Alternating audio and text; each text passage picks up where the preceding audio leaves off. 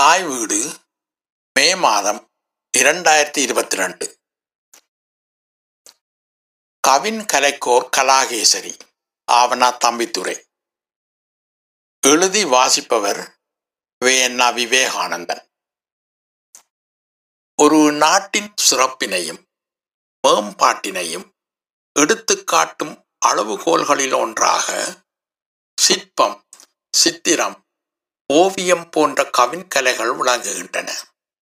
அத்துடன் அங்கு வாழும் மக்களின் கலை கலாச்சார பண்பாட்டு விழுமியங்களை பிரதிபலிக்கும் அடையாளங்களாகவும் அவை காணப்படுகின்றன.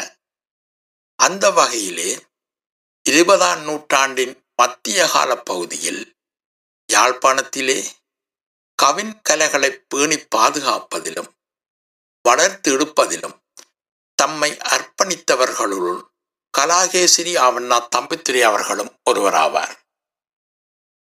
ஆவண்ணா தம்பித்துறை அவர்கள் யாழ்ப்பாணம் திருநெல்வேலியில் ஈழத்தின் பிரபல சிற்பாசாரியார் மட்டுவில் வி ஆறுமுகம் பொன்னம்மா இணையருக்கு மூத்த மகனாக ஆயிரத்தி தொள்ளாயிரத்தி முப்பத்தி இரண்டாம் ஆண்டு மே மாதம் ஐந்தாம் தேதி பிறந்தார்.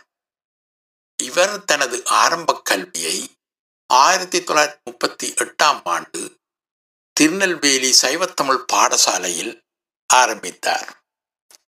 ஆயிரத்தி தொள்ளாயிரத்தி நாற்பத்தி மூன்றாம் ஆண்டு கல்வியங்காடு செங்குந்தா தமிழ் பாடசாலையில் இடைநிலை கல்வியையும் ஆயிரத்தி தொள்ளாயிரத்தி ஐம்பதாம் ஆண்டு திருநெல்வேலி பரமேஸ்வரா கல்லூரியில் உயர்நிலை கல்வியையும் கற்றார்.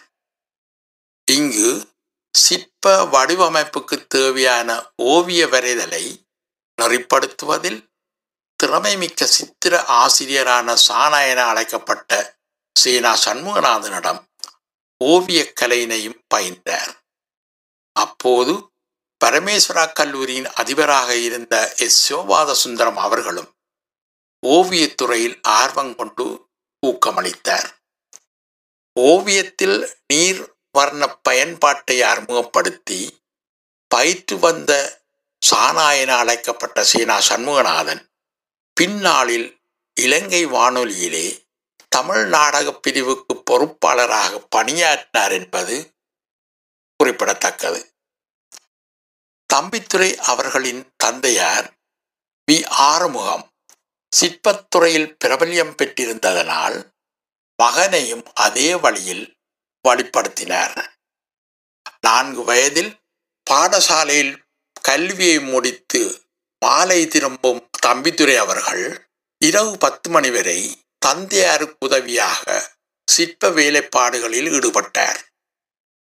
அவரது வழிகாட்டலில் ஆயிரத்தி தொள்ளாயிரத்தி ஐம்பத்தி மூன்றாம் ஆண்டு தம்பித்துறை அவர்கள் யாழ் கன்னியர் மடத்தில் யாழ் வின்சர் ஆர்ட் கிளப் நடத்தி வந்த சித்திர பயிற்சியில் இணைந்து கொண்டார்.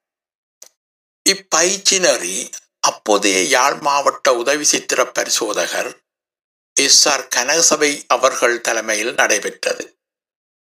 அங்கு பயின்றபோது தனது அனுபவத்தினை தேர்ந்த ஓவிய ஆசிரியர்கள் ஒவ்வொரு சனிக்கிழமையும் வகுப்புகளை நடத்தினர் எனவும் எஸ் ஆர் கனகசபை அவர்கள் இடையிடையே வந்து ஓவியத்தின் நுணுக்கங்களை பற்றி போதிப்பார் எனவும் குறிப்பிட்டுள்ளார். இப்பயிற்சி நெறியினை திறமையாக நிறைவு செய்த தம்பித்துறை அவர்கள் இலங்கை அரசின் ஆங்கில சித்திர ஆசிரியர் தராதர பத்திரத்தினையும் பெற்றுக்கொண்டார் ஆயிரத்தி தொள்ளாயிரத்தி ஐம்பத்தி ஐந்தாம் ஆண்டு ஆகஸ்ட் மாதம் தேனா தூணா ஜேரட்னம் அவர்கள் அதிபராக இருந்த தெல்லிப்பளை மகாஜனா கல்லூரியில் சித்திரபாட உதவி ஆசிரியராக தன் பதவியினை ஆரம்பித்தார். அப்பாடசாலையில் தன் அனுபவத்தினை பின்வருமாறு குறிப்பிட்டுள்ளார். மகாஜனா கல்லூரி பல்கலைக்கழக பரீட்சைகளில் முதன்மை பெற்று கட்டடங்களால் விரிவடைந்து விளையாட்டுகளில் புகழ் பெற்று நாடகங்களில் அகில இலங்கை பரிசுகள் பெற்று தன் பெருமையை நிலைநாட்டிய காலம் அது. கவிதை நாடகம் சிறுகதை நாவல் பழங்கால இலக்கியங்கள் என பல துறைகளிலும் திறமைமிக்க ஆசிரியர்கள் இருந்தார்கள். ஆனால் மாணவர்களை பொறுத்தவரையில் எஸ்எஸ்சி வகுப்புக்கு வந்ததும் விஞ்ஞான பாடங்களையே விரும்புகிறார்கள். சித்திரம் சங்கீதம் போன்ற பாடங்களை மிக குறைந்த மாணவர்களே படித்தார்கள். என்னிடம் சித்திரம் படித்த மாணவர்கள் நுண்கலை கல்லூரி வரை படித்து பட்டம் பெற்றுள்ளனர். என பெருமையுடன் குறிப்பிட்டுள்ளார். பாடசாலை விடுமுறை காலத்தின் போது ஆயிரத்தி தொள்ளாயிரத்தி ஐம்பத்தி ஆறாம் ஆண்டு நீண்டகால கவின்கலை பாரம்பரியம் கொண்ட இந்தியாவிற்கு கலைப்பயணம் ஒன்றை மேற்கொண்டார். அப்பயணம் பற்றி அவர் பின்வருமாறு குறிப்பிடுகின்றார். சிற்பம் சித்திரம் ஓவியம் என்பவற்றைக் கண்டு அவற்றின் நுணுப்பங்களை தெரிந்து கொள்ள வேண்டும் என்ற ஆசையில் ஒரு மாதம் முழுவதும் தனியே தமிழ்நாடு தொடக்கம். மைசூர் கல்கத்தா டெல்லி பூனா வரை சுற்றுப்பிரயாணம் செய்தேன். அந்த கால சிற்பிகள் செய்த கைவண்ணத்தை காணும் போதெல்லாம் நாம் எவ்வளவு சிறியவர்கள் அல்லது கற்றுக்குட்டிகள் என்ற எண்ணம் தான் மேலெழுந்து நின்றது என கூறியுள்ளார். ஆயிரத்தி தொள்ளாயிரத்தி அறுபத்தி இரண்டாம் ஆண்டு இலங்கை நுண்கலை கல்லூரி சித்திரபாட ஆசிரியர்களின் பதவி உயர்வுக்காக நடத்திய சிற்ப ஓவிய பரீட்சையில் சித்தியடைந்தார். வடமொழி கல்வியை சீதாராம சாஸ்திரிகளிடம் கற்று தெளிவு பெற்றார். சிற்பம் சித்திரம் நடனம் ஆகிய மூன்று கலைகளும் ஒன்றுடன் ஒன்று தொடர்புடையன. ஒரு சிறந்த சிற்பி சித்திரக்கலையை நன்கு பயின்றவராக இருக்க வேண்டும். அத்தோடு நாட்டிய முத்திரைகளையும் அறிந்திருக்க வேண்டும். என கூறும் அவர் சிற்பத்தில் லலித உணர்வை வெளிப்படுத்துவதற்கு ஓவியத்தில் உள்ள ரேகை லயங்களும் நடனத்தில் உள்ள பாவ முத்திரைகளும் சேர வேண்டும். இல்லாவிடில் உருவத்தின் கை கால்கள் வெறும் காட்சி பொருள்களாகவே இருக்கும். அதனால் தான் நடனமும் பயின்றதாக குறிப்பிட்டுள்ளார். மேலை நாட்டு ஓவியங்களை விளங்கிக் கொள்ள ஆங்கிலம் பிரான்சிய மொழிகளின் அறிவு அவசியம் என கருதி அம்மொழிகளையும் கற்றார். ஆயிரத்தி தொள்ளாயிரத்தி அறுபத்தி நாலாம் ஆண்டு தந்தையார் மறைந்த பின்பு அவர் நடத்தி வந்த சிற்பக்கூடத்தினை ஆறுமுகம் சிற்பாலயம் என பதிவு செய்து தந்தையாரின் பணியையும் தொடர்ந்தார். ஆயிரத்தி தொள்ளாயிரத்தி அறுபத்தி ஆறாம் ஆண்டு கொக்குவில் நந்தாவில் மனோன்மணி அம்மன் சிற்பத்தேர் ஸ்தபதியாக அறிமுகமானார். தம்பித்துறை அவர்களின் சிற்பத்திறமையை பாராட்டி அப்போதைய காணி நீர்ப்பாசன நெடுஞ்சாலைகள் மின்சக்தி அமைச்சின் நிரந்தர செயலாளர் வானா ஸ்ரீகாந்த் அவர்கள் கலாகேசரி என்னும் பட்டம் அளித்து கௌரவித்தார். ஆயிரத்தி தொள்ளாயிரத்தி ஐம்பத்தி ஐந்தாம் ஆண்டு ஆகஸ்ட் மாதம் முதல் ஆயிரத்தி தொள்ளாயிரத்தி அறுபத்தி ஏழாம் ஆண்டு டிசம்பர் மாதம் வரை தெல்லிப்பளை மகாஜனா கல்லூரியில் சித்திரபாட உதவி ஆசிரியராக பணியாற்றிய தம்பித்துறை அவர்கள் ஆயிரத்தி தொள்ளாயிரத்தி அறுபத்தி எட்டாம் ஆண்டு வடமாநில சித்திரக்கல்வி அதிகாரியாக பதவி உயர்வு பெற்றார். இக்கால பகுதியில் குடும்ப சுட்டியில் வாழ்ந்து வந்த தன் பெரிய தாயாருடனேயே இவர் வாழ்ந்து வந்தார். அவ்வூர் மக்களிடையேயும் நன் மதிப்பை பெற்றிருந்தார். ஆயிரத்தி தொள்ளாயிரத்தி எழுபத்தி இரண்டாம் ஆண்டு சிற்ப ஓவிய சித்திரக்கலைகளின் வளர்ச்சியை கருத்தில் கொண்டு மயிலிட்டிதற்கு குறும்ப சுட்டியில் கலாகேசரி கலாலயம் என்னும் கலைக்கல்லூரியை நிறுவினார். இங்கு குறும்பசுட்டி மற்றும் அயல் ஊர்களிலிருந்து பலர் சிற்ப ஓவிய கலைகளை கற்க வந்தனர். தம்பித்துறை அவர்கள் வடமாநில சித்திர கல்வி அதிகாரியாக பதவியேற்றது. பாடசாலைகளில் சிறுவர்களுக்கான சித்திர வகுப்புகளிலேயே அதிக கவனம் செலுத்தினார். சிறுவர்களுக்கு சித்திர ரசனையை ஊட்டி ஆசிரியர்களை விழிப்புறச் செய்து அக்கலையை வளர்க்க பெருமுயற்சி செய்தார். முதலாவதாக யாழ்ப்பாணம் மன்னார் வவனியா முல்லைத்தீவு ஆகிய இடங்களில் ஒவ்வொரு கல்வி வட்டாரத்திலும் சித்திர புத்தூக்க வகுப்புகளை நடத்தினார். பல சிறுவர் படங்கள் மூலம் நவீன சித்திரத்தை விளக்கினார். வெறும் படங்களை கீறுவதால் பயனில்லை என்பதனை அறிவுறுத்தி வர்ண காகித ஒட்டு விலைகள் களிமண் மணல் பசை மரம் பலகை அழகு சித்திரங்கள் என பலவையான சித்திரங்களை ஆசிரியர்களுக்கு அறிமுகம் செய்தார். மாணவர்கள் ஆசிரியர்கள் வித்தியாதிகாரிகள் ஆகியோரை ஒன்றிணைத்து புத்துக்க வகுப்புகளையும் ஓவிய கண்காட்சிகளையும் நடத்தினார். இவற்றில் பெருமளவு மாணவர்கள் ஆர்வமுடன் கலந்து கொண்டனர். யாழ் கனகரத்தினம் மகாவித்தியாலய கலைக்கூடத்தை தலைமை பீடமாக கொண்டு யாழ் நுண்கலை கழகம் என்னும் அமைப்பை நிறுவினார். அதன் ஊடாக காலத்துக்கு காலம் ஓவிய கண்காட்சிகளை நடத்துதல் ஓவியம் தொடர்பான சொற்பொழிவுகளை ஒழுங்கு செய்தல் கரத் கருத்தரங்களை நடத்துதல் வாராவாரம் சித்திர வகுப்புகளை நடத்துதல் போன்ற முயற்சிகள் இடம்பெற்றன.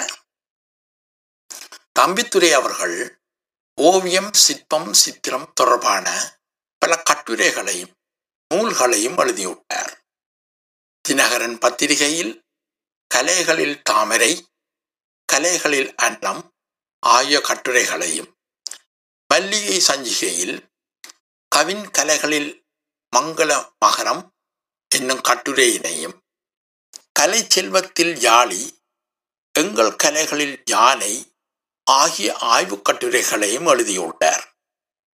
மற்றும் சிறுவர் சித்திர கண்காட்சி மலர்களில் எழுதிய கட்டுரைகளான மாவட்டபுரம் கந்தசாமி கோவிலில் சிற்ப சித்திர அழகு நல்லூர் கந்தனின் தேர்ச்சிறப்பு கிராம கைத்தொழில்களில் சிற்ப சித்திர வேலைப்பாடு எஸ் ஆர் கே அவர்களின் ஓவிய பரம்பரை போன்ற கட்டுரைகள் சிற்ப சித்திர ஓவிய கலைகளை கற்பவர்களுக்கு மிகவும் பயனுள்ளவை ஆகும் தம்பித்துரை அவர்கள் எழுதிய சிறுவர் சித்திரம் என்னும் நூல் ரசிகமணி கனகசிந்திநாதனை பதிப்பாளராக கொண்டு குறும்பசுட்டி சன்மார்க்க சபையினால் வெளியிடப்பட்டது இதே அமைப்பு அவர் எழுதிய ஓவியக்கலை என்னும் நூலையும் பரமேஸ்வர கல்லூரி அதிபர் எஸ். சோபாத சுந்தரம் தலைமையில் வெளியிட்டது. அத்துடன் ஆயிரத்தி தொள்ளாயிரத்தி தொண்ணூறாம் ஆண்டு பண்பாட்டின் மூன்று கோலங்கள் என்னும் நூலையும் வெளியிட்டு சிறப்பித்தது.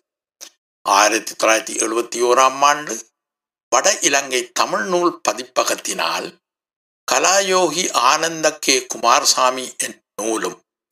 ஆயிரத்தி தொள்ளாயிரத்தி எண்பத்தி இரண்டாம் ஆண்டு யாழ்ப்பாணத்து பிற்கால சுவர் ஓவியங்கள் என்னும் நூலும் வெளிவந்தன. தையல் வேலை சித்திரங்கள் ஒன்று தையல் வேலை சித்திரங்கள் இரண்டு என்பன இவர் எழுதிய ஏனைய நூல்களாகும். தம்பித்துரை அவர்கள் பல்வேறு சமூக சமய பணிகளிலும் தன்னை இணைத்து செயல்பட்டார். ஆயிரத்தி தொள்ளாயிரத்தி எண்பத்தி ஆறாம் ஆண்டு முதல் ஆயிரத்தி தொள்ளாயிரத்தி தொண்ணூற்றி நாலாம் ஆண்டு வரை குறும்பசுட்டி சன்மார்க்க சபையின் தலைவராகவும் குறும்பசுட்டி முத்துமாரியம்மன் தேவஸ்தான புனருத்தாரண சபை பிரதம ஆலோசகராகவும் மருதனார் மடம் சன்மார்க்க நுண்கலை மன்ற நிர்வாக பணிப்பாளராகவும் செயல்பட்டார். முதன் முதலாக விண்வெளியை பலம் வந்த ரஷ்ய வீரர் இலங்கைக்கு விஜயம் செய்து யாழ்ப்பாணம் வந்தபோது மக்கள் வரவேற்பளித்தனர். அப்போது தம்பித்துரை அவர்கள் பனை ஓலைச்சுவடியில் வாழ்த்து பத்திரம் தயாரித்து அதன் இரு முகப்புகளையும் சந்தனக்கட்டையில் பனை தாமரை அன்னம் என்பவற்றை அழகிய சித்திர வேலைப்பாடாக அமைத்து கொடுத்தார். அகில இலங்கை தமிழ் காங்கிரஸ் தலைவர் அவரர் ஜி ஜி. பொன்னம்பலம் அவர்கள் ஐநா சபையில் பேருரை நிகழ்த்திவிட்டு யாழ்ப்பாணம் திரும்பிய போது மக்கள் பெரும் வரவேற்பளித்தனர் அப்போது சந்தனக்கட்டையில் யாழி முகம் கொண்ட கைத்தடி ஒன்றை பரிசளித்தார். அதுபோலவே மறைந்த முன்னாள் பிரதமர் டட்லி சேனநாயக்கா யாழ்ப்பாணம் வந்தபோது அசோக சக்கரம் மற்றும் சிங்கங்கள் செதுக்கப்பட்ட கலைநுட்பம் வாய்ந்த கைத்தடி ஒன்றை வழங்கி மகிழ்ச்சி அடைந்தார். மேலும் யாழ்ப்பாணம் இந்து கல்லூரியில் நடத்தப்பட்ட சித்திர ஆசிரியர்களுக்கான புத்தூக்க வகுப்பை ஆரம்பித்து வைக்க வந்த கல்வி அமைச்சின் செயலாளர் கலாநிதி உடகம அவர்களுக்கு கலை தெய்வமாகிய சரஸ்வதியினை பரிசாக வழங்கி கௌரவித்தார். சித்திர வித்யாதிகாரி பி. எஸ்.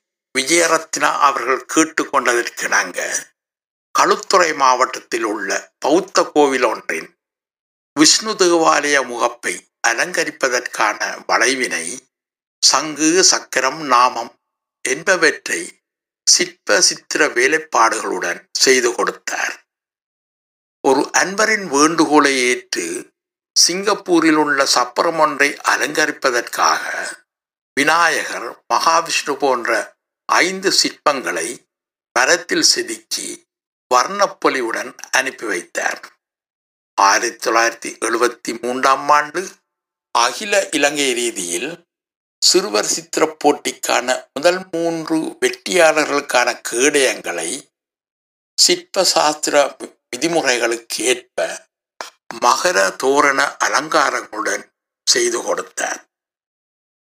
ஆயிரத்தி தொள்ளாயிரத்தி அறுபது முதல் ஆயிரத்தி தொள்ளாயிரத்தி தொண்ணூற்றி நான்கு வரை தொடர்ந்து செயற்பட்டு வந்த தம்பித்துறை அவர்களின் மாணவர் பரம்பரை தனித்துவம் வாய்ந்ததாகும். ஜீவரத்தினம் என்பவர் அவரது முதன் மாணாக்கராக விளங்கினார். திருநெல்வேலி சூனா ராசரத்தினம் நானா சற்குணநாதன் மயிலிட்டி சானா ஜெயராஜா மட்டுவில் கி கலாமோகன் மற்றும் ஆவண்ணா துரைராஜா ஆவண்ணா சிவலிங்கம் ஏனா ஜெயகாந்தன் போன்ற திறமைமிக்க மாணவர்கள் அவரது பணியினை தொடர்ந்தனர். தம்பித்துரை அவர்கள் சித்திர வித்தியாதிகாரியாக பணிபுரிந்த அதே வேளை தன் சுயமுயற்சி ஊடாகவும் சிற்பக்கலையோடு உடலும் உயிருமாக இணைந்திருந்தார். பத்திற்கும் மேற்பட்ட தேர்களை செய்தார்.